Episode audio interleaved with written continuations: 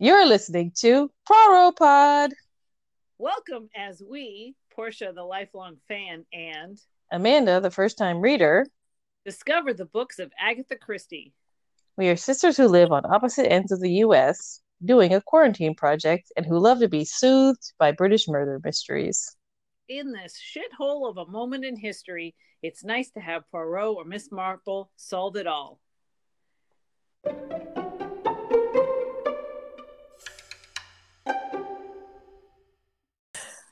Welcome to Poirot Pod. Poirot Pod. I love the way you say it. I cannot not say it like that. It's actually I wish I I don't have any kind of a singing voice, but I cannot just say Poirot without saying Poirot. That's adorable. So we are here at at End House, which was recorded in 1932, which is the sixth Poirot book. It was Um, written in 1932, not oh, just. excuse me.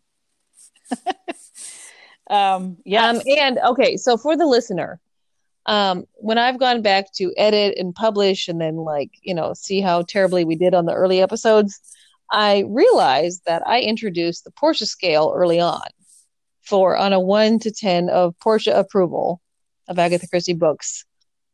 We were starting to rank and we had um, a certain ranking going on, and then we fell off because we record this late at night and I have a lot of wine.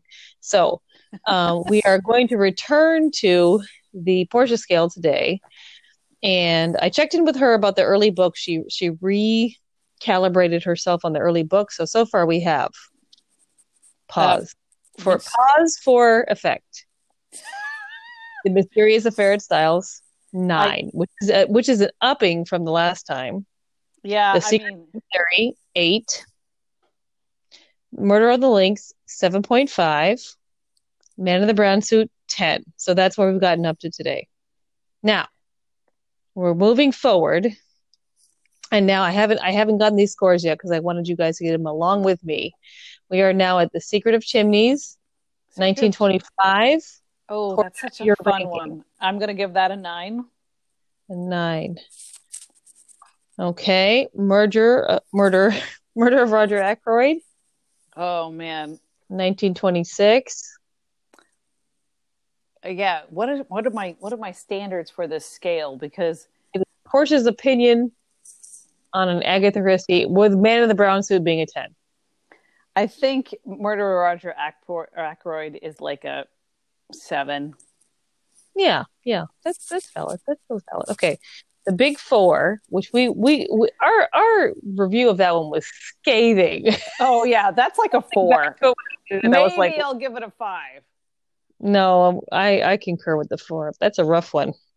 That's a rough one. Okay, Mystery of the Blue Train. mm, six or seven uh let's see 6.5 6.5. Okay. Okay. Moving on. Seven Dials. uh that's going to be more like an eight Okay. Because Chimneys was a nine. So you're giving the sequel an eight. Got it. Okay.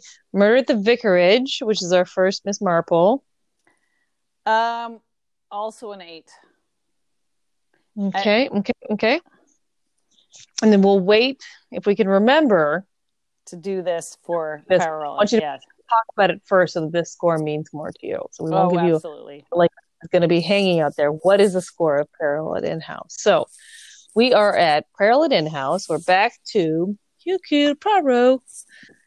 And they are, again, it seems like Hastings has just abandoned his wife in Argentina. Well, he talks about her. They because at some point um, Poirot is, you know, being mean to him as he's wont to do, and he's like, "Oh, you don't know anything," and Hastings like, "I know things," and he's like, "You don't know anything. I don't even know how you were able to run the ranch," and he was like, "I ran the ranch," and he's like, "You and your wife go," and he goes, "Bella listens to me on all decisions," and and Poirot basically goes, "Sure, she does." Right. So I did I did catch that. Um right. So okay, so but and, and we met Bella early on and we know that she's she's got her own life. So she's fine with uh, Hastings running around still being with Poirot. That's fine. Well, and apparently, because um, what they were doing is they were on vacation together. So she's okay with Hastings going on vacation with Poirot in England when Hastings and his wife live in Australia. And no, in South America. Oh, South America. Sorry, not Australia. Argentina. Argentina, not Australia. It starts with an A. Different A. Different Completely southern different. hemisphere, but also an A. So they're on vacation at a place called called Cornwall. I'm not yes. familiar. So apparently, this is the southern British coast. Again, it's so funny that we're doing all this and we've never actually been to England. But from what not funny, read, just sad, just, just sad. sad. Especially Since now that we can never go, because I feel like the next season of our podcast, ooh, post COVID, let's have the next season of our podcast be visiting all these places. Oh my god! We'll go find Post-COVID. a place that seems like it should be St. Mary Mead. does does does anybody else do this during COVID times where you just start to make a list of all of the things you're going to do? I'm sure everyone does. Oh my god, because I'm just like, oh, a pedicure, oh, a massage, oh, yep. traveling anywhere. Yeah, but yeah, that would be awesome. Of seeing humans, yeah. um, so yeah, so apparently the Cornish coast um, is the southern part of England, and so it's got beaches, and for England, it gets warm ish because you know it's England. So right, because Poirot was complaining the whole time about how cold it was, but the but the British people thought it was nice. So those of us so, from Oregon might be like, so it's kind of like when you go to the Oregon coast and you're like, it's sunny and it gets all the way up to 69 degrees, and so you don't have to wear a in the sun coat. Yeah, it, you don't have to wear a big coat until that's nighttime. What, right, and that's exactly because they were talking about that's kind of one of the plot points is that they all have to get a coat at nighttime. So, right. but for England, that's the closest they get for like a party beach. Right. So they're hanging out, just chilling, and then the Poirot actually trips and sprains his ankle and like falls into a young woman. Now, I always wondered, did he do that on purpose? Well, that's well, and then in retrospect, knowing the spoiler, did she she somehow did it on purpose? Right, that's true because yeah, spoilers again. The young woman who we spend the entire book trying to protect turns out to be the murderer. Um, so, so he stumbles into her. He sprains his ankle, and then he's like, "Oh, thousand apologies," and and then okay. So she's like, "Oh, these wasps are keep buzzing by me, or these bees, or these yellow jackets. Something is buzzing by her."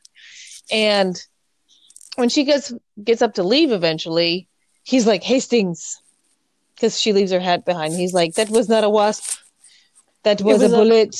A... right, and so now, I mean, it's one of those things because you know when I first read it, it was a shock to find out that she uh, was the murderer. But when I reread it, of course, I read it knowing this, and it's like, oh damn, like she purposely, I'm guessing, recognized his name, purposely went up to where he was hanging. Well, yeah, it was. We, the, yeah, uh huh. Um, yeah, because she pretended she didn't know who she was, but she did, and then went up there and had a bullet hole in her hat already. Had a so that was my main question, and I this might not make any sense to the listeners if they haven't recently reread it, but so yeah, so he she's like, oh, these wasps, and then like I gotta go, and leaves her hat, and turns out that she leaves behind a, her hat, which has a hole in it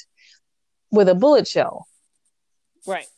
And so, in retrospect, knowing that that was a setup, that she wasn't actually shot, that she just did that, how was he tricked by that? Did she just have like a shell in her hand and she just like flicked it out? Was it, did she just have the shell on her, the rim of her hat and she just like, how did he, how did she trick well, him with that? Knowing I that he's supposed to be to such a good observer. Right. I mean, it's actually one of those things like, because he's um, he's like there and he's an eyewitness and she's like everything's fine. And he's like, no, madame, you're in danger. But, well, what's interesting, but it was is, fake. Right. The entire book, he calls her an airhead. I think he calls her a featherhead. He calls her all these things. He does. But then it turns out she tricked him for most of the book. For so much and more than Hastings, because Hastings kept being like, well, that doesn't make any sense. And he's like, no, no, no, Hastings, you don't understand. And like, turns out, like, several times She in this made- book, Hastings was right. She creates the most elaborate, like, murder plot and fools Poirot for the longest. Forever. So we should But probably that's why I didn't do- understand. Okay, go ahead. Go ahead. we should probably do a quick like basic Plot, summary. Yes. So Okay, so so he meets her and she's almost shot and he's like I'm going to help you. And then she she makes vague reference to that she's escaped death a bunch of times recently. but she's all like joking about it like it's not a big deal. Right. So then he's like, Madame, I must help you. So then he finds out about more of these times when she's almost died. And it seems like, from his perspective, that clearly someone's uh, attempting her life multiple times. And so then we get to, we then he starts to get to like who was she? So apparently she lives in London most of the time. She's a young woman and she's a young partier woman and a lot of the characters are young young partiers. And Agatha Christie was in her late 40s, so she might have been starting to be like disapproving. I'm not sure. Um, but you know, so Nick and her friends come down to this house that she owns on the Cornish coast, which is apparently falling apart. Right. It's a big, huge, fancy old family house, but it's dilapidated and you know, underwater. Right. And so, yeah, she's And not underwater it. literally, but underwater financially. Right, right. So she he meet, starts to meet her friends, and uh, you know, spends the rest of the book trying to protect her. Oh, we forgot to put down on our characters the person who was killed. so, um, so it's Nick, and then uh, there's a guy named George who everybody says is in love with Nick. Um, Commander Commander Challenger, who Hastings Right. is very taken with. right. Hastings like and there's like this exchange where he's like so that's where Hastings does follow through his thread as being the idiot because he's like he seems like a stand-up guy and Poirot was like if you think so I need to investigate him because he's clearly going to be a criminal mastermind. If And he thinks he's great and they, and then he, yeah he's just a drug dealer. He's a but drug dealer. he's he he gives off and again i feel like that was a kind of a class thing that was brought up because he gives hastings what hastings wants to see in a guy and he gives all Right. the all the military signals. man um yeah who's like yeah so hastings buys into it. Um freddie who's a woman her name is like frederica or something. Hmm Um, frederica rice. who's been friends with nick forever. Um jim who but also is got a horrible husband right so she had a too. husband who is an addict and who she had a lot of probably abuse and stuff going on with and who she's left but he won't divorce her. Right and then and she now she's like seeing weird and sad yeah, she's weird and sad, and then in retrospect, act, after you finish the book, she's on drugs. so like all the time, they're like, I couldn't read her expression. It's because she's on Yeah, drugs, specifically coke Right. liquid cocaine too it sounds like not powder Is that Um, a thing? Mm-hmm. No. yeah that's what sherlock holmes injected it was liquid co- cocaine Whew. they didn't yeah Yeah. So, um, and now she's seeing a guy named Jim Lazarus, who is a wealthy art, art dealer. right although his business isn't doing awesome We don't know Then- that yet.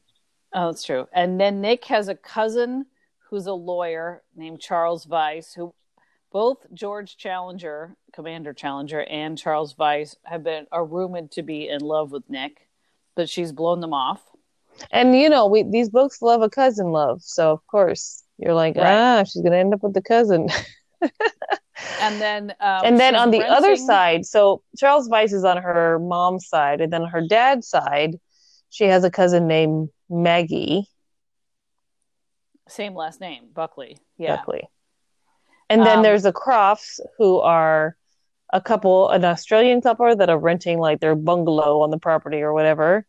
and Right. then there's the um the uh, maid chambermaid servant ellen and her husband There's the just- gardener Yeah. So apparently there's just the one servant, and Nick thinks it's funny because uh, Poirot says, "What about your household?" And she's like, "I don't have a household. I'm not that rich. I just have Ellen."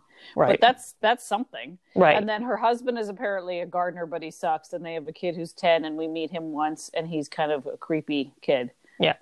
So. And this is in the backdrop of the news that's going on in the world right now is that there's this person who's trying to sail around the world. Was it no it was a no no no it was a seaplane. He was trying to do a seaplane from right. from some it's journey. not the first time or the last time that agatha christie somehow brings the story of charles lindbergh in or um who's the woman who did disappear? Um um amelia earhart because that was the thing at this time right? Oh people- okay yeah. and so later when we get to a murder on the orient express that's a riff off of charles lindbergh. Oh, okay, yeah. So in Michael in this book, it's called Michael Seton, but he's that character of like the adventurer, and so they're watching the news to see if his plane has made it or not. Yeah, because he disappeared and so people are like oh he didn't make it he died right. um pro- probably so and so basically, when he meets her, and he's like, "Oh, her life is in danger. She was just almost shot at in front of us," and then he meets all these people in her life who are basically like, you know, club friends that she hangs out with, but it, they're So- basically always like partying.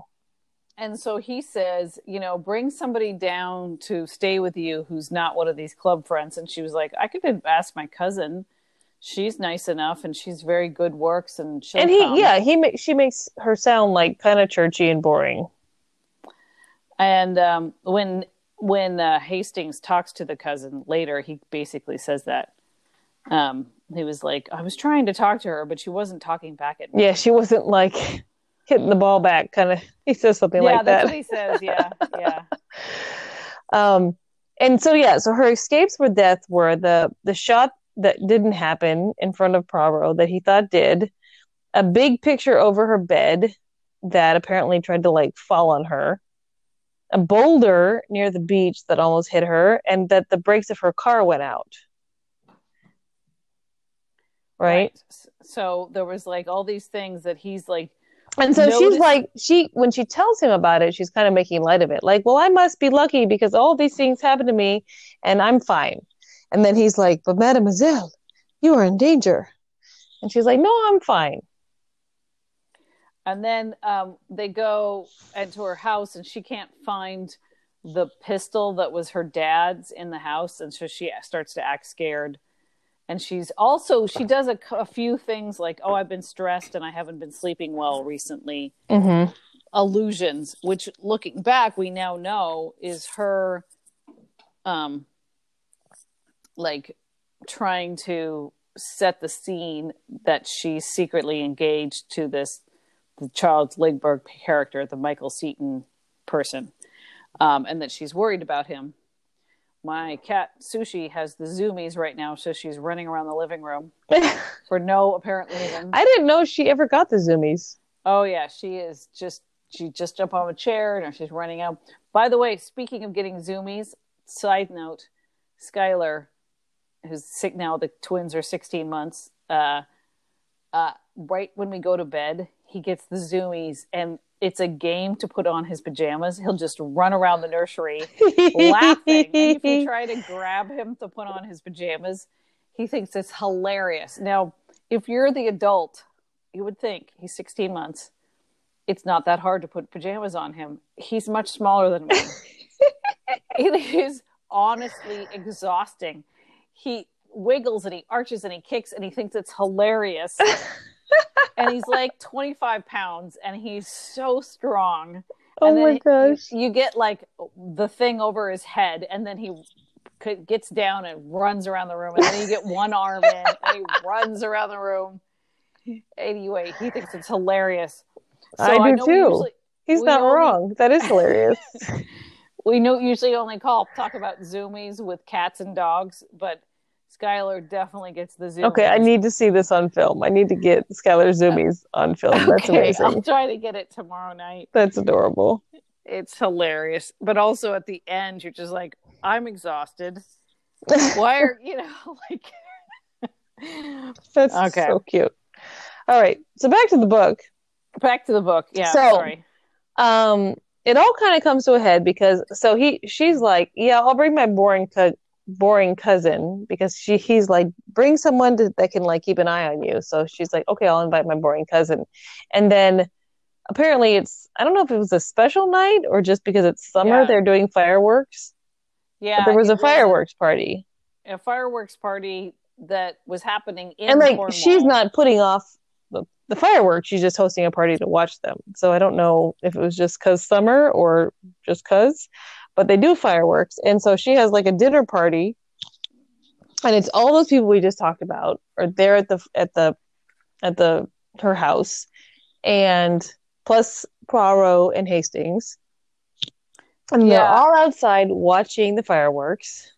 And she did have other guests who came to the party, but they weren't her close friends. They just came for part of the party. Right. so it's, the, yeah, so mentioned it's an that. even bigger crowd than those people And they're watching the fireworks and they're starting to get cold because, as we said, their idea of warm summer uh, uh, in Cornwall night it will turn into windy and cold. And so, so it is like Oregon yeah, it's it's like Oregon. And uh, Nick says she's cold, and then Maggie says she's cold, and they go inside um, to get. And Mag and Nick was wearing a a really bright scarf. Oh yeah, the setup for this was that Nick had on a family heirloom, which was some sort of Asian um, shawl or wrap that her uncle brought back from travels abroad. So it was actually like a pattern that wasn't common to be seen in England, and they had all commented on it. So she's wearing a black dress, and there's this really distinguishable shawl. And so Nick was like, "I'm still cold. I need something more." And then Freddie says, "Hey, grab mine." And Maggie goes up too because she wants something too. And then um, they keep watching the fireworks. And then a little while later, Poirot and Hastings go and they find because Maggie dead. was complaining. So Bravo, Poirot is just like, oh, my toes are soaking through with this cold. I'm going to be sick. Like, so he's complaining about the cold too, and he wants to go see if the house has galoshes for him. And Hastings is like, no, that's not a thing anymore. You can't borrow galoshes. But anyways, so they're just going to go in because Poirot was cold. But it was this Yeah. whole like he's being a baby thing. And Right, then on their so- way in, they see a person in the black dress and the and the remarkable Asian sh- uh, stole or Scarf. shawl or whatever Yeah. it is, um, slumped on the ground dead. And so they think that she's dead. And and then Poirot is like, "Oh, I'm a failure. I was trying to prevent her from being killed, and here she is killed." But then she comes down the stairs and they realize it was Maggie. And the person who was killed, uh, Maggie, was shot three times. Yeah, so it was Maggie, heard- not Nick, who was who was dead. and um, they didn't hear the shots because um, uh, Fireworks. Fireworks, yeah.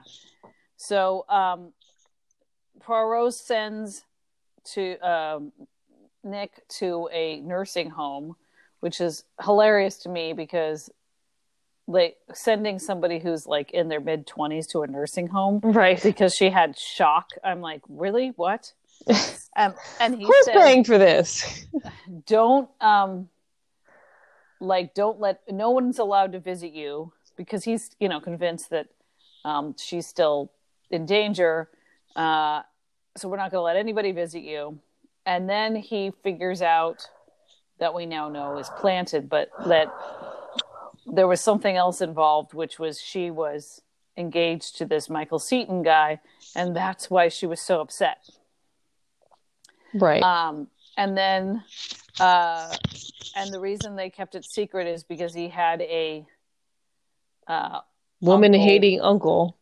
yeah, who said that uh, a woman would ruin his Yeah, so in all of his interactions with Nick, he's always like, she's holding something back.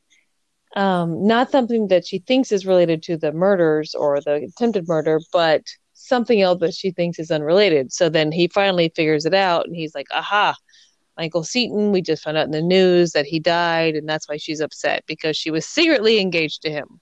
And so he figures that out, which was really all a plant by her. None of that was true. Right. So while she's in the nursing home, he investigates the Crofts by getting uh, fingerprints and Oh, sending right. them to Japp. He gets nowhere.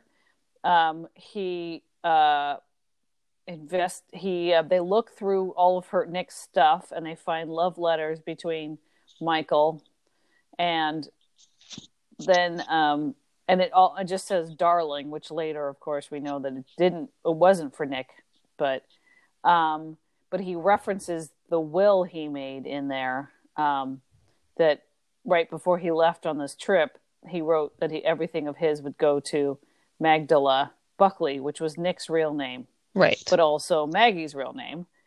Right. So the twist is that so her nerdy churchy cousin that she thought was nerdy and churchy actually was engaged to this rich dude who was the adventurer flying around the world. He had met Nick and briefly was interested in her, but then when he met her cousin, who she thought was no competition, he actually was like instantly in love and was really into her. So they've been engaged secretly because she he does have this woman hating uncle and she was confiding in her cousin about the fact Yeah, that they were Nick engaged. knew. Yeah, Yeah, because Maggie and was it confiding in Nick, but they both have the same name, Magdala Buck- Buckley. yeah.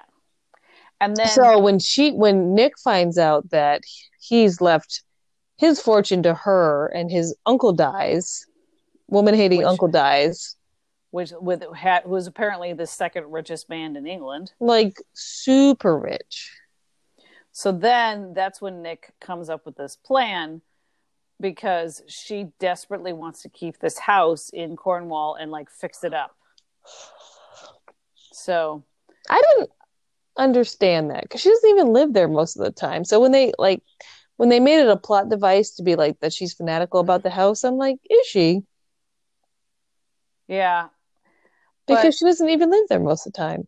yeah, because it's you know far away from London, so people only come there during the summer. Yeah, But maybe maybe you can still be fanatical about a part time place. yeah, So anyways, yeah, so she had basically if she kills her cousin, because because the cousin and Michael Seton were secret engaged and his will was informal and didn't give like her address or anything, if she kills the cousin, then his will will go to Magdala Buckley and it'll be her. And Right. because her cousin was kind of churchy and boring, no one will assume it was a cousin. right. So her plan is to kill my cousin and then reap in this fortune. Right, but do it in this roundabout way. That Yeah, by thinks that- pretending that I was under parable, that people were trying to kill me, right, and then she got killed by mistake because she was wearing my shawl. right. And let's see what else. There's some drama. Okay, so there's the will drama. So apparently Nick wrote a will, um, like six months ago, right before she was going to get appendicitis surgery, and the people who were renting from her were like, "You should write a will," and then they said that they put it in the mail to send to her cousin, the lawyer. So they go to the cousin, the lawyer, and they're like, "Could we see the will?" And he's like, "What will?" So Right. somebody is lying. Dun dun dun. Um, and then while they're doing all this outside investigation, and Nick is supposed to be safe in the nursing home, she eats a chocolate that apparently is half full of liquid cocaine. Which don't you think you would notice the flavor? I'm just I've- saying. I've never, I've never eaten liquid cocaine, or so I have no idea if there's a flavor to it. Uh, Fair enough, but it wouldn't taste like chocolate. I mean, I'm just saying. I mean, the fillings can be funny flavored. Fair, yeah. I don't, I don't know what liquid. I mean, but we now know that like. it was a setup that Nick did it to herself. But right, anyway, and that she then- did cocaine recreationally, so she wouldn't mind the flavor. Right. So, but then Poirot's freaking out because he's like, I told you not to eat anything. I told you not to take anything. And she's like, but the card said it was from you. Um, so, you know, again, she set this all up. So Right. then Um, and but he knows he has figured out that Freddie takes cocaine, so he's like, well, maybe Freddie did it. Um, Poirot says that. So then um, he have makes the doctor and Nick agree to have Nick die, but you know, pretend to die. So Okay, um, right. So what what Portia is saying is that to pull the murderer out, they decide to announce to the world that she's dead, that she died in the nursing home, that you know the the poisoning attempt got her, to see what happens. Because they think there's something going on with the will, and I think he just kind of like folded and was like, "I don't have any other moves, so let's say Right. she's dead and see what happens." right, and so Which was kind this- of like a cop out yeah, totally. So he's But- like, he lets it be known that she's dead and doesn't tell anybody that it's fake. And then they do like a dinner party at the house of like everybody try- but oh, the, dead lady. Appears. No, no, the will appears because right after she's dead, the will gets in the mail to the lawyer. Uh, so magically appears once she's dead. oh, that's yeah, why they did the dinner party It was to do the will reading. Right. So they do a weird dinner party at this house. And then the will reading suddenly says that all of her money is going to the Crofts. Which is the couple, the older Australian couple that's renting their like cottage on the land. And there's something, some reference in the will about like for Mrs. Croft because the way she helped my father when he was in Australia. And she's being all coy and like, I don't know. I'm not going to say um, what I did, but I'm just going to let scandals lie. But then Inspector Japp shows up and says, You're a forger. That's not what she wrote. Um, Right. And she's a famous forger that they've been looking for in Australia. But she really did. So she was in a wheelchair or was um, had some sort of disability, and that was real. So she had been in an accident after being a wanted forger, but had been in an accident. So like they went on the lam and were staying over here, and then when they had this, you know, were in contact with this woman with her big fancy house, they were like, let's scam her too. Right. So, at that point, they didn't even know because at the beginning, when they wrote it, she was broke because they didn't know about this other drama. Um, oh, but I forgot to say that they had a seance right after their will reading, which was stupid. Um, and then during the seance, Yes, at Nick, this. So when she's fake dead, they they read the will and then they do a, a fake séance. and and she appears, and then the Crofts are like, "Ah, it was a joke. Just kidding." Ah, and it's like, yeah, yeah. And that's funny because Poirot doesn't tell Hastings that like he's gonna like have a major role. He's like Hastings is going into a trance, and Hastings is like apparently I'm going into a trance. Oh, Poirot doesn't tell Hastings shit. Um, okay, so for those of you following at home, I'm going to get up and get more wine. She's going to get Last- up and get more wine. Last time I did this, then she was so distracted she forgot what she was talking about. That's definitely going to happen. Although right now I can look at Sushi, the cat, who's looking out the window. Right. So she's probably just as interesting as looking at me. So they do this fake seance, and then, you know, Nick pops out, not actually dead. And Mrs. Croft is like, just kidding. Sorry, I faked a will in my favor from you. And and then so they take her to forger jail. Is that different from other kinds of jail? Uh So she's yes. Thinking about trying to take my seat. You cannot take my seat. I see you thinking about it. It's probably nice and warm. Yeah. We've been I- there in does- that in that statement shawl, warming it up. she does it all the time in my work chair. I'll get up to go to the bathroom and come back to get work, and she'll be like, "But it was warm here, Oh, working working from home, you Oh. know, online teaching." Oh boy. Okay. Okay. so um so Nick comes up and is like, haha, I'm not dead. And Mrs. Croft is like, Oh, just kidding. I didn't forge. And then she goes to forge jail. And then Randomly, uh, somebody gets shot. Ro- oh man. Okay, that is randomly. So then this It's like other thing happens where like someone gets shot outside and you're like, wait, what? Right. Yeah, You're like, wait, I have to go back because we were in the middle of arresting the Crofts, and then Freddie has gotten shot. Right. But is Freddie shot? Oh yeah, Freddie was really shot like in the arm. Okay. Yeah, and so And it then- turns out that basically Freddie's husband, her estranged husband, has been stalking her. And that and and that's why Hastings at some point had seen like a creepy face outside the window because this man has been like stalking. And so the husband ends up also shot. No, he shoots himself. Oh, he should okay, so he shot himself and like before he died he was like I'm weird so sorry. weird codependent things. but Right, right. I've been and I've been following Al-Anon. and getting Al-Anon material for a decade. Bleh. right. Yeah, exactly.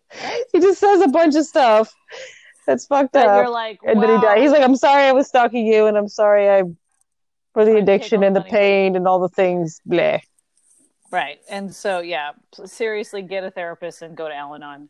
Um, yeah. So basically, he's the missing piece. So at some point in this process, Poirot had made a list of like all of these characters, and he had gotten A through through A J. through J, and J was a blank. So it turns out that this missing ex-husband was J because he was like a piece to the puzzle that didn't make sense because there was like an energy around that we couldn't find because we didn't know about him, but he was the he was the you know he was literally in the shadows. Right. So once And that then- happens, he's like, aha, that is letter J. So, but then we're all like, oh, so it was this crazy guy from the outside the whole time, which would have been a cop out if that had been the solution to the whole thing. Like, and then and then know- he does this this setup where he's like, so oh, because Nick is like, hey, let's just uh let's just call it cool. Let's just act like nothing happened and just like let it cut let it let it all lie. oh yeah, and, And he's like- goes around the room. Yeah. Poirot was like, does everyone agree? And then most people say yes, except for Charles Vyse, the cousin, who's a stand-up lawyery kind of guy. Actually, a lawyer, but yes, Also Um, lawyery and a right. lawyer. But he's just And like, he's that is laws. wrong. Yeah, laws. Um, and then, but that's when Poirot calls out Nick. Right. He's like, we can't let it lie because you're the killer. And then right after that is the weirdest thing where she's like, I don't know what you're talking about. Uh, Freddie, can I have your wristwatch? And then, okay, so Inspector Japp pops out of a curtain, like his old homie Japp. Mm-hmm. I was like, ha! The Crofts are master criminals. And then, ha ha! Nick's Nick the is actually- murderer. Yeah.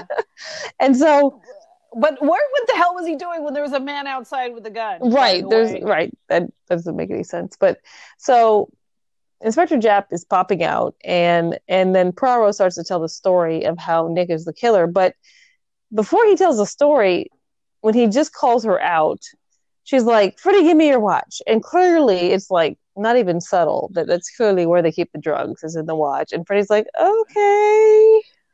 And then they arrest her, and the rest of the big reveal goes on with her not in the room. Right, right. And so Wow. she's got Freddie's so- watch, and then Poirot explains how he, in all of these circumstances from the beginning, he'd always thought that the other person was lying because a lot of the stories didn't line up, and he was always like, "Well, the other person is lying." But if he just was like, "Wait, Nick might be the one who's lying," it actually made a lot more sense. And then, you know, uh, they talk about how the Jim Lazarus, who is really likes Freddie now, at first was attracted to Nick and then dropped her. Right, and, And then she was Mike- dating Michael Seton, See, and then he dropped her and started dating her churchy Mag- cousin. yeah, and so So she's clearly, and they've always described her as a beautiful woman. So she's clearly got a thing that like it allures people at first, but maybe she has less charm or less like staying, whatever it is, to keep people interested in her because she's a thing- psychopathic killer underneath it all.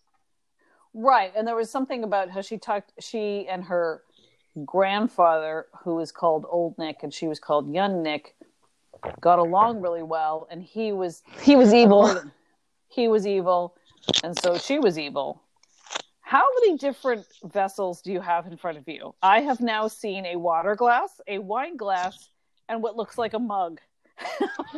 Yes, I have a mug of tea water, wine, and this has uh used to have grapes in it, but I ate all the grapes. But it's another it's another vessel. It looks like a mug. It's another mug. So um yeah, all the mugs, every every All- vessel. All of the all of the drinking vessels in front of Amanda. Okay. I just got distracted there because I was like, I have a water and wine, but water, wine, and tea. I like that. I mean, it's the kitchen is far, and you know you have to do your getting up announcements. I'm not even ready for that, so I just have I'm just prepared. I'm just I'm just set here with gotta all of my think about things. that. Maybe next time I'll have water, wine, and tea. I like it. uh, okay, so um, Right. So Nick is evil, and basically they they make the premise of the murders that she's one obsessed with this house that she actually this house that's like falling apart and underwater and alone that she really wants to I don't know back- kill people to invest in the house. right, right, but also I think she, she was basically setting up Freddie to be the um, Right. She was definitely she was setting up Freddie. So she hates her best friend and wants her to go down for this murder. And then because Michael Seton was heir to this like second richest person in England money, she was about to be super rich. Right. So she was jealous and hated her cousin And, and her best friend. Um, and apparently, men got turned off by her. And oh, and we forgot to say that George, uh, he had a weird last name, Challenger, right? What was it? uh Challenger, yeah. That he was the drug dealer. Oh, we said that at the very beginning. he was a chef drug dealer. Right. So this stand up guy who actually is interested in her is a is a drug dealer. And so, like, was he actually interested in her? I couldn't tell if because I know they said at the beginning he was like super upset when they thought it was Nick who was dead. Um, but was that was he actually in love with her, or was it some other things? Because when they do the reveal of him as a drug dealer at the end, they never say whether or not he was actually in love with her. Right. That's true. So- and and I think we, we're supposed to be made to doubt his integrity or whatever because of him being a drug dealer. Right. And so when Hastings like I could tell he's a stand-up guy and Poirot's like, "Well, if you like him that much, he must be crooked." and then he turns out to be crooked. Um but um it is so then we get to the again George doesn't get arrested. Poirot says surrender Right. or Right. So Poirot to this guy who's this drug dealer. And mean, mean, meanwhile, the plot with Freddie is that like she was hooked on drugs when she was with her husband, but like she's getting clean now, and like drugs have kind of ruined her life. George basically hangs out with them and is their supplier. But when Poirot calls him out, he's like, "You better, you better go now, or I'm going to tell the police." So like George takes off, and I was like, "Why? Why did you give him a minute to get away?" right, like why? And then, yeah. and you know, in the last book, we were talking about how maybe she'd grown because she didn't have to kill the murderer. But in this one, we're back to Yep. killing the murderer. So it's like, Right. um, Nick is yeah, like, Nick took give me your watch and freddie's like okay and then when when they're doing the big reveal or the big explain you know what happened they go with like well she got the watch so she's going to have taken her own life and Poirot's like it is for the best this is the best solution there's no other way this should have gone like there's a long justification from Poirot about how her killing herself is definitely the best answer and then again Charles Vyse is like that's fucked up yo I gotta go right. And Yeah. Poirot was sort of like, he doesn't get it. He thinks it's fucked up for killers to kill themselves, but we know we're saving the the crown money. Yeah, that's what we're worried about is saving. Yeah. he doesn't say the crown money, but I'm just like, why do you want the killers to kill themselves every time? So it's like mm, Yeah. it was back to that. And the other thing that I thought it was back to compared to the last book where we were kind of like seeing things in a little bit more nuance is that like he keeps referring to Ellen's class. Like, well, Oh, Ellen yeah. was excited by the death, but maybe that was just because of her, her, you know, her class, people of her class, and like, so there was a lot of reinforcement of class stereotypes And Right, then and and then that yeah. that murderer should always commit suicide. Right. Um, but again, maybe it we're back to that because we're back to Hastings. Right. And, and it was murder- Poirot was pushing a lot of that. He should kill himself stuff. Right, not that part, but the women, uh, but people of her class. Is that because Hastings is back? I can't remember if that was. Or No, Hastings. Poirot said it too. Like, oh well, maybe she thought that. Like, maybe that was suspicious, or maybe that's just of her class. Cast. And I just uh, again, there it didn't seem like a comment on it. It seemed like the comment. Right. Yeah. It wasn't right, a comment yeah, on the comment. Yeah. So I was like, interesting, because it it had Yeah. such a different perspective on that from the last book. right because yeah. I, so it's interesting because she uh, did her publishers tell her Poirot's super popular. Go back to that. Go back to that. Right. Was there pressure? Yeah, because it just it seemed like in terms of like the mood of it, like whereas like okay, so when we go to themes, there's this these party people with active drug use. They're talking about cocaine. They're talking about day drinking. Like it's there's no puritanical in it at all. Like it's very, I guess, modern if you're if that's what you're considering modern. You know, is partying Well, and drugs. But then the like some of that stuff that seemed more modern in the Miss Marple one in terms of more nuanced stuff seemed back to like, well, this is how servants are and this is how people Right. I mean, he does kind of say that Hastings' classism is off. And like that was the whole thing with Commander Challenger is that like, oh, you think he's a great guy, but that's just because he has these like surface things. But besides that, the fact that like he keeps talking about Ellen being of her caste or class, I always mix those two. Um, and then the killing the murderers. Why do we always kill the murderers? Well, I mean, and this is why I'm wondering if this was her publishers going, you know what worked before? Go back to the formula. Go back to the formula.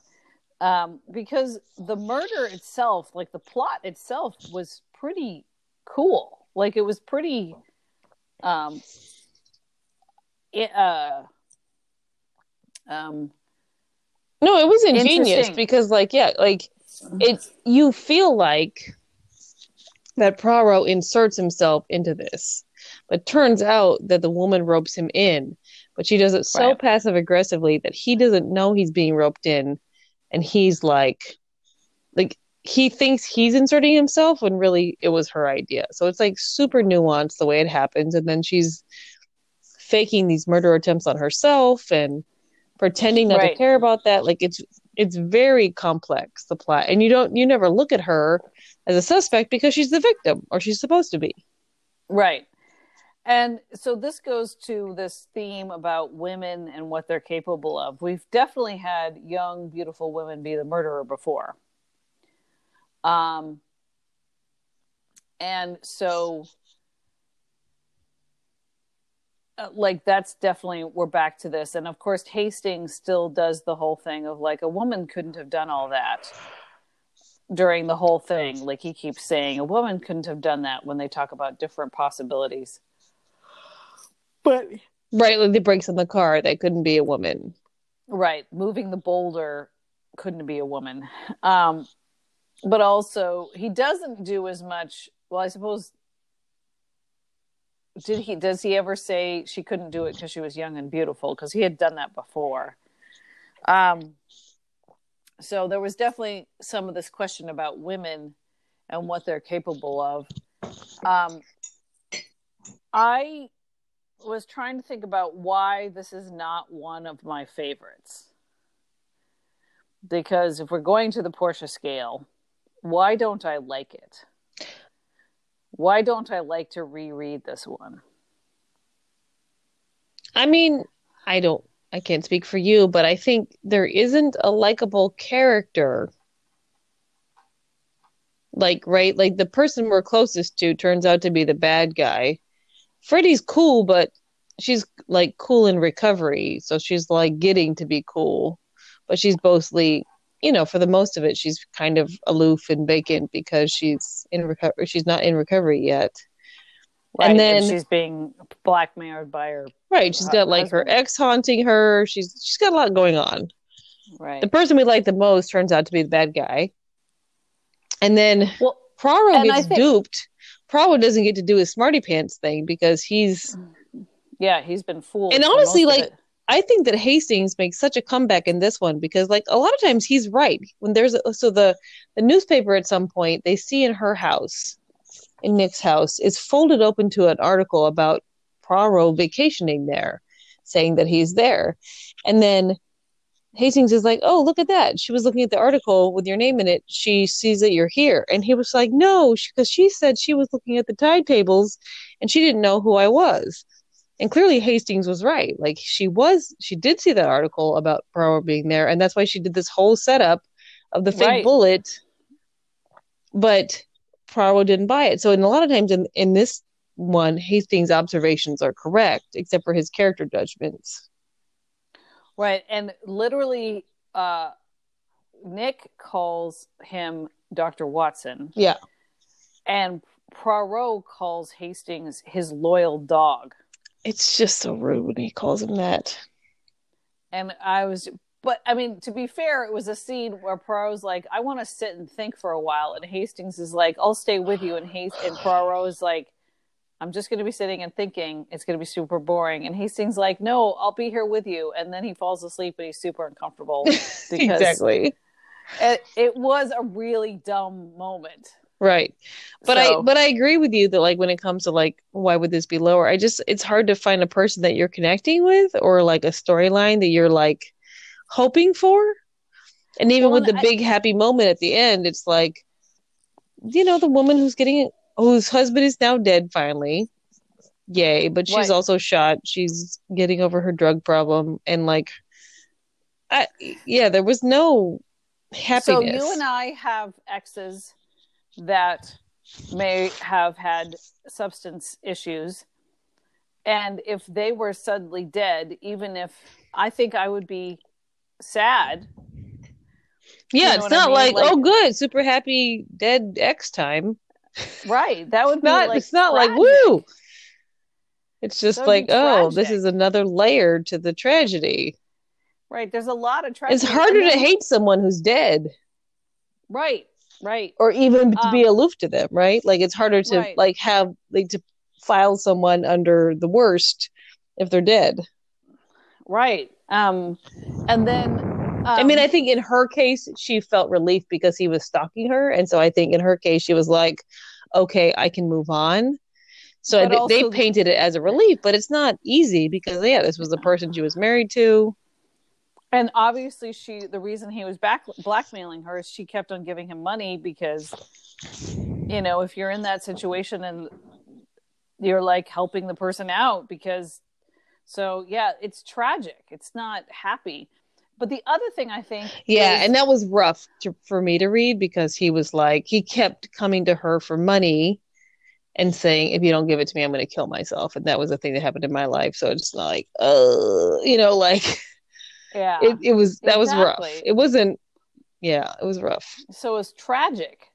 And then, but also, I think the reason why I don't like this one as much is because the person who was murdered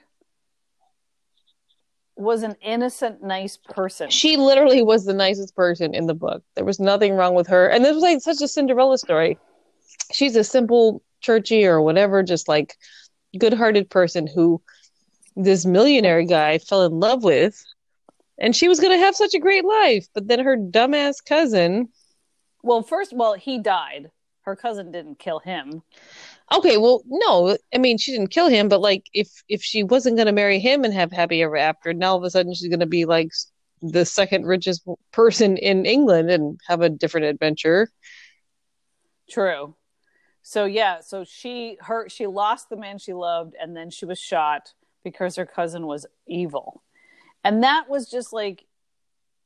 I I think there's something interesting about when because a lot of these stories we don't get involved until after the person is dead or in the case of the last one the the first miss marple one everyone hated him Right. and everyone wanted to kill him so when he died it's like oh good but here was a young nice girl who was killed. Even her cousin that killed her, who like was kind of talking shit about her, was just sort of like, she's just so She could have said good works. yeah, Right. like yeah, you know, she's just a good person and she's boring and a good person. Like so, there wasn't even something to complain about there. And so I think that's why, because there's some Agatha Christie books that I love to reread. They give me a lot of pleasure.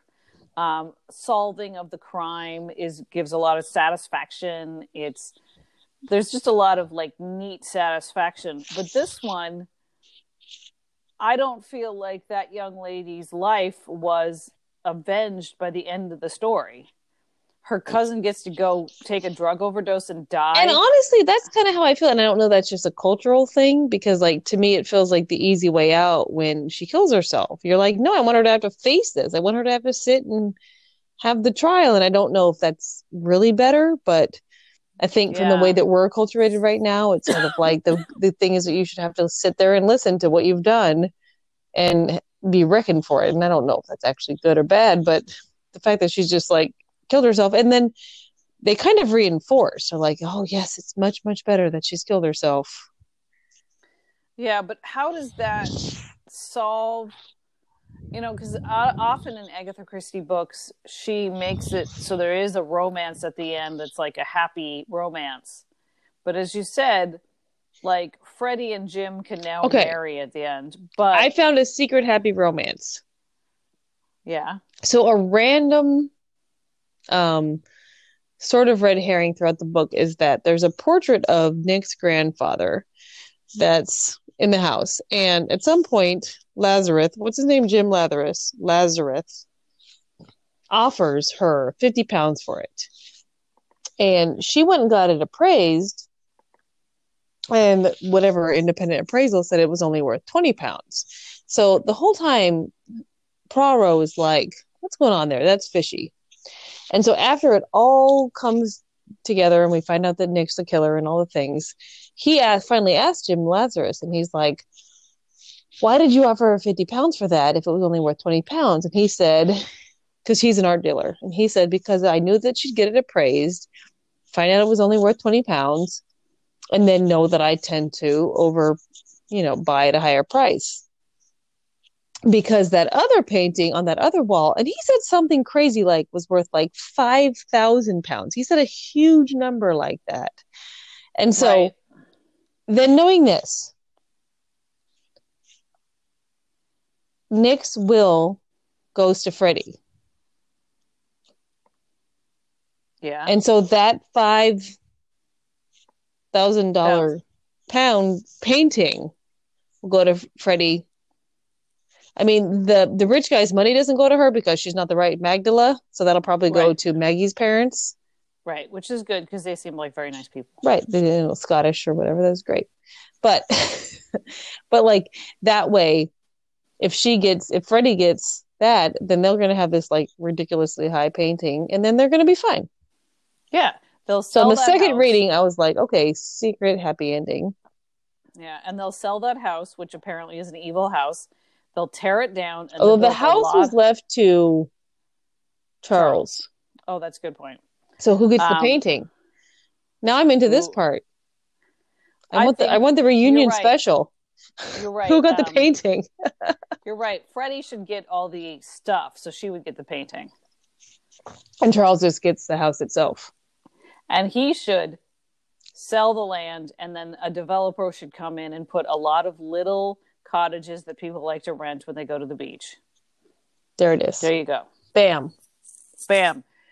But so this is Still doesn't know, feel like- that happy. it just doesn't feel that happy and it's just the whole thing it kind of reminds me like you know what we were talking about when we did all of the um Tommy and Tuppence little mysteries in that you know um and it was like cool mystery cool spy cool mystery and then there was a the sad one where the husband killed his wife Yeah. and we were like that was just sad Yeah. and every once in a while, Agatha Christie does something, and I'm like, murder is actually, and death is actually very sad. Why are you And reminding me that death sucks? It's supposed to be I'm lighthearted. When I am, you know, watching or reading or listening to a British murder mystery to escape from the shit show of out there in life right now. I want it to be soothing and satisfying, and this one isn't soothing. it's a lot to ask of Agatha Christie to carry our election feelings, but sure. COVID, yeah, and All election things. feelings, all the things. And yes, she's supposed to, back in 1932, soothe And, our and feelings. to, to soothe that, and not only soothe that, but soothe it through violence. right. But, but only, it has to be the right kind of violence. Right. But I agree that there's something about the mood of this one that just doesn't make you want to reread it. Like, I reread it, you know, to record with you, but I, I didn't enjoy necessarily rereading it like I do some of them. Yeah. Because even yeah. sometimes, like, even the ones where the narrator is the actual bad guy is still more fun to reread for some reason. Right. Because, like, um, I guess it just we've has a darker, it's just dark. yeah. Okay. So, Yeah. all that, what is your Portia score? On the Portia scale, So my Portia squ- scale is probably going to be like a six. Mm. That might be know. a, a new low. No, No, not the big, big- four.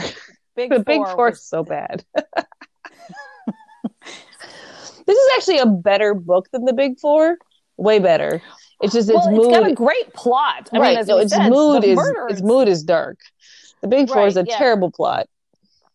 Yeah, so the plot is good. It's just dark, which is why my score is so low. But pl- props for the plot. Yeah, totally. Yeah. Um, uh, so yeah, I'm. Uh, so my that's why my score is totally arbitrary and subjective. It's because- literally called the Portia score. Like you can just it's it's for you. So it, you don't have to explain anything. There's no objective to it. It's literally you and your feelings Just- about this book. right. Yeah, yeah. Okay, fair. Okay, fair. All right. So, this is a Portia score of six. Yeah. I get it. I get why you said that. That's it's a it's a it's a it's a rough one. All right. So our next book. Wait, we were in 1932 for this one. 31. I just looked again. It's 31. Okay. So the next one is the Sittaford mystery, which I do like. Well, I haven't read that one. You know, I I read ahead a little bit, but I have not read that one yet. So I have to like yeah, look in and my. it switches uh, because this one is set. The the one we just read was set in summer on the coast in the beach where people are like lying out on the beach and being like, "Hey, it's beautiful summer."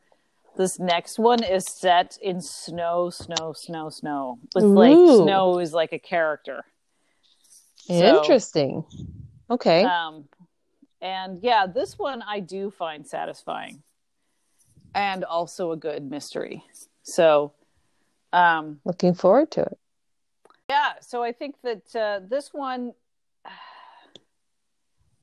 it's funny. Like I think I, I Maybe it's also not fun to see Poirot tricked so long. yeah, yeah, because you want to have an omniscient, amazing. I mean, it's kind of the reason you watch Bond films, right? Is that Bond is supposed to be mostly um indestructible And Right. so and we and we recent- have those characters that are fallible that we like kind of grow with them but he's not one of them Poirot we expect to know things right. We we want it's reassuring to have this infallible guy who can always it took him a really out. long time to get there. Right. Right. And the fact that she tricked him so he was so proud of himself after thinking all night um, about the trick of her pretend engagement but that was all a setup right. Yeah because So- he figured out her engagement but actually that was just what she wanted him to figure out. It was all fake all Right, of that was an act and so you're like you're not that great at reading people because all you read was her act right right exactly so But I, I would say I did like the fact that like Hastings had more of a backbone. There's a couple times when like Poirot was like hinting at something, and Hastings as a narrator is like, I knew he wanted me to ask that what he what he just sent in that telegram, so I did not ask. right he definitely right. like, I think like Hastings one was not as abused. He was called a dog, but generally he wasn't treated as crappy, and he was right a lot of the time. He was like. if it was open to the page with your name on it, maybe she knows who you are. And he's like, no, she just know who I am. And he didn't do, I maybe because he didn't accuse Nick till the very end. Because in um, the earlier um, uh, story, the one where he met his wife, he kept on saying she couldn't do it. She's beautiful, which Yeah. made Hastings seem really dumb. No, the only But- the only thing he did like that was with Commander Challenger, where he was like, he's my kind of guy, and then he turns out to be Right. a drug dealer. Right, right. Yeah, But it was almost like- Poirot- Poirot took on more of that, like she couldn't do it. She's a pretty lady. right? Why did Poirot let Challenger go free? I don't get that. Why wouldn't you just arrest the drug dealer? I like that doesn't make any sense. Yeah, it didn't make any sense. We have to arrest the forger, kill the murderer, and let the drug dealer go free. What? What? What are the ethics here? Can we have a grand I'm so- rounds? Can we talk about like, where we Right. are on ethics? Yeah, like where who's yeah.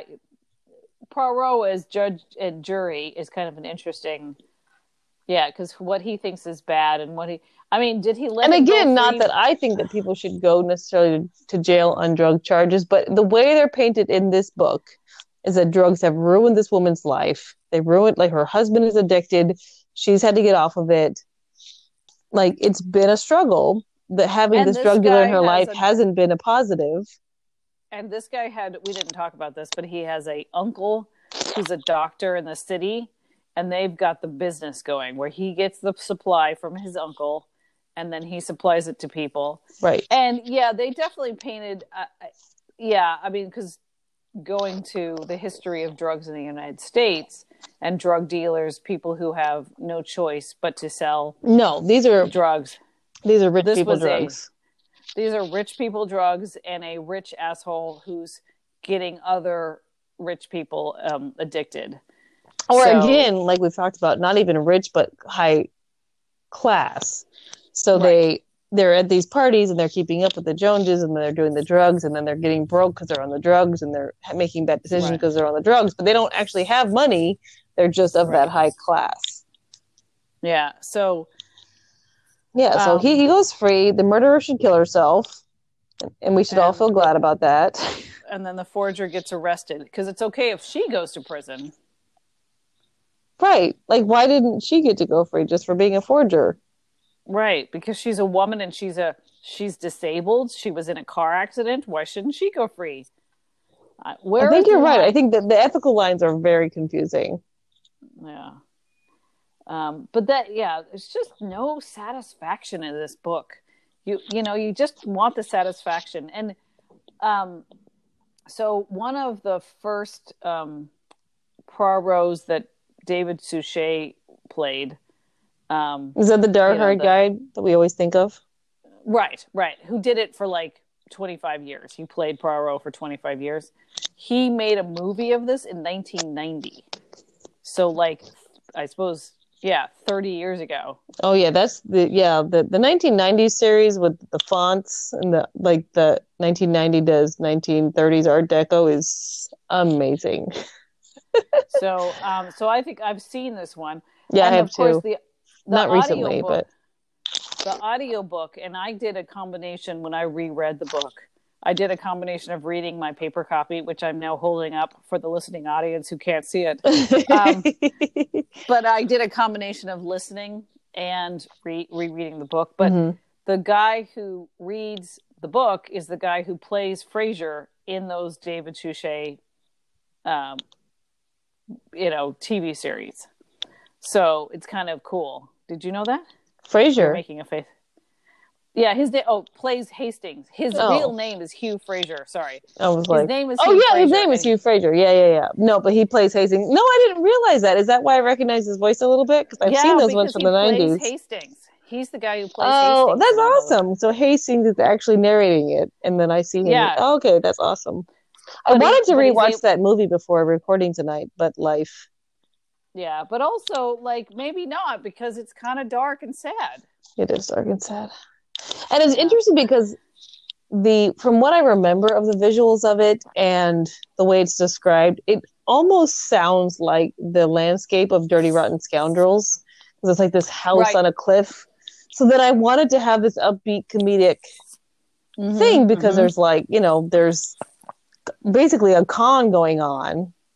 It's a con in a rich area and all these things. And I wanted to be more comedic and more light, like Dirty Rotten Scoundrels, and then it is not. It is super sad. Yeah. Super sad and dark. Yeah. All right, yeah. we did it. So next week, say it again the name of the one we're reading next week The Sittaford. Sittaford? Sittaford. The Sittaford Mysteries. Yes. Mystery. Mystery, the Sittaford Mystery. All right. Well, I have to track that down in audio somewhere. If not, I have to take enough of someone's Ritalin to sit down and read it. Just kidding. I can sit down and read a book. I used to do that. I'm just so used to now, like audio reading while I multitask. Like I'm biking to Right. work. I'm doing the dishes. You know, like I just, I'm like sit and read with my eyeballs. What else would I be doing? Yeah, it is nice, especially. Am I in spin class? How is this happening? I don't go to spin class. you know what I'm saying? Like Are- it's just that. is spin class even legal right now? Well, n- in my know, a neighborhood, they have one outdoors, which just seems like guys just go on a bike ride. You're literally in the parking lot outdoors on a non-mobile oh, that's- bike. Like I'm biking by you on my moving bike. This is so I'm meta. kidding. They have an outdoor spin class. It's like just go. Like just it's like you want to like you can see the cartoon where it like the spin bike breaks free from its stand and just goes. Right. Seriously, that's hilarious. I mean, because I was going to say that a spin class is a bunch of people sweating and breathing hard in a room, so that is definitely a bad. That sounds super that right illegal. Um, but they have it outside. That's so funny. And I have even pre-COVID, I have this whole like post existential no, not post, just existential. Um with post, I don't know what that means. I wish it was post. But like where it's like gyms in general make me feel like you're picking up thing you're doing work that doesn't need to be done when there are things Right. that need to be picked up and put down. And then like you're walking on a tread you're walking to a place that doesn't need to be walked to. You're on a treadmill to literally walk nowhere when there are places that people need to go. Like you drove Right. here to walk to nowhere or to run to nowhere. And then like the same Yeah, thing with the spin bike where it's like you drove here to exercise to nowhere where you could have just exercised.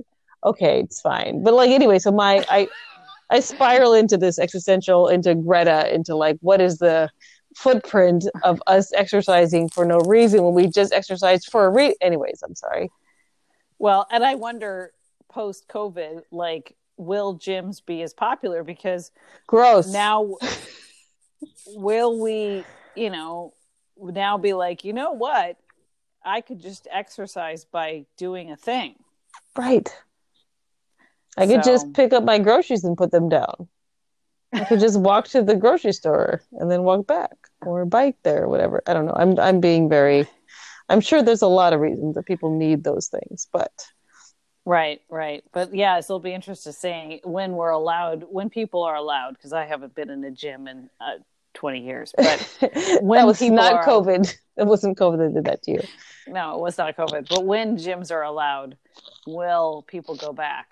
That's going to be interesting.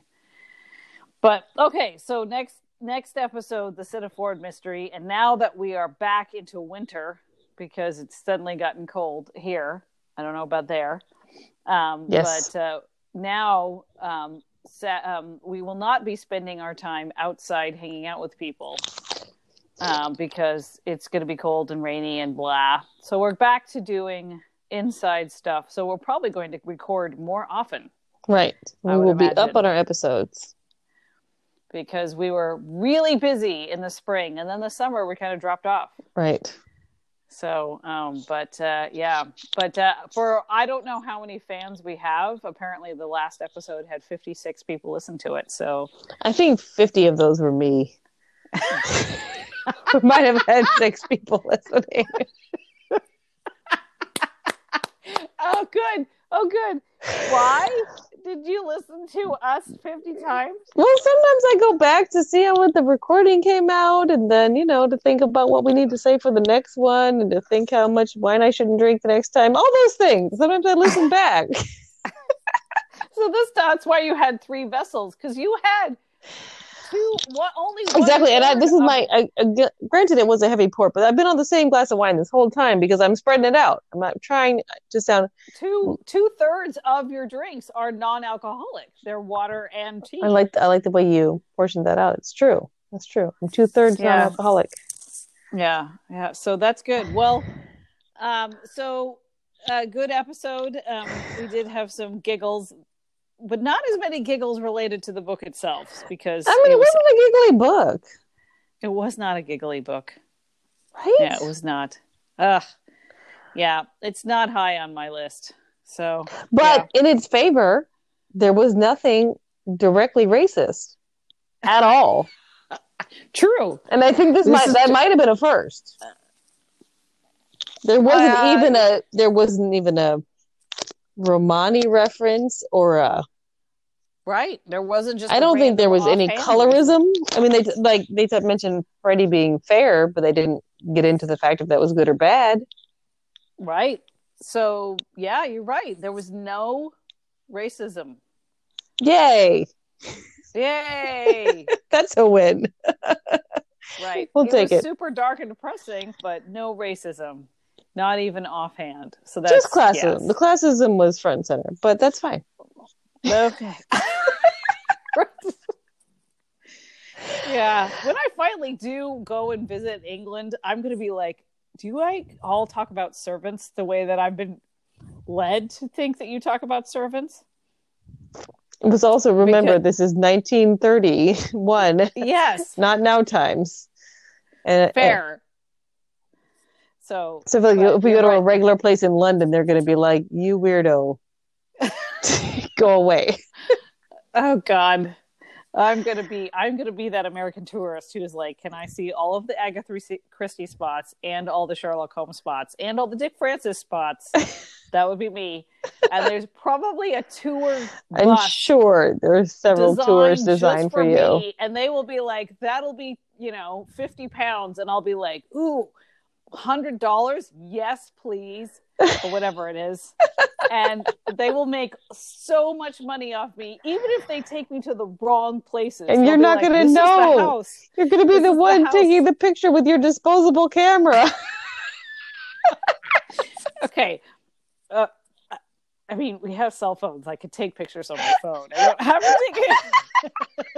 I just had this picture of you as this like white-haired tourist, which you are not white-haired.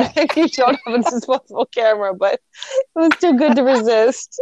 Like you, you definitely when you got there, you aged 25 years to me. And I guess went 25 years in the past in terms of technology. right. leaning out of the you know double decker Right. bus with your Oh, Disposable Well, camera. I. You know that I did when I went to uh, uh, Austria. I did do the Sound of Music tour in that town, which I can't remember the name right now. I'm blanking on it. Um, and you know, I did the whole Sound of Music tour, and they took us to different places where it filmed. And then when they took us up to the hills in the little bus, they put on "The Hills Are Alive with the Sound of oh my god i'm dying on the bus going up the hill, and I'm like, and that's why I paid you the did, fifty. did you get off and twirl Oh hell yeah! Of course I got off and twirled. i have not seen footage of this i need footage I mean, but as we're going up the hills, they're playing the song. I'm like, yes, it wasn't fifty euros. That would be an incredible amount of money, but it might have been twenty five euros.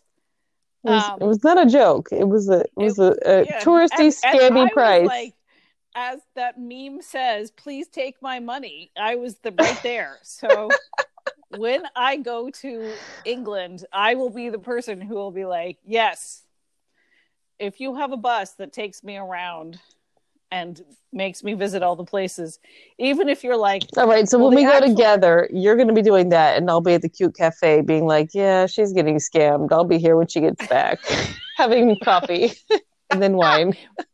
But I will be enjoying the experience, even if they're like, well, this isn't the actual house, but it's like the house. I'll be like, close it up.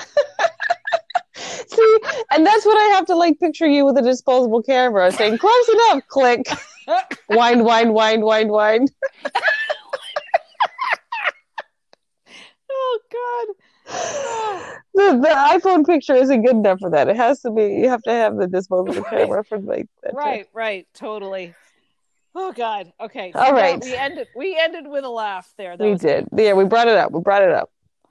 There we go. Okay. Well, we'll see you at next time. See you um, next. On-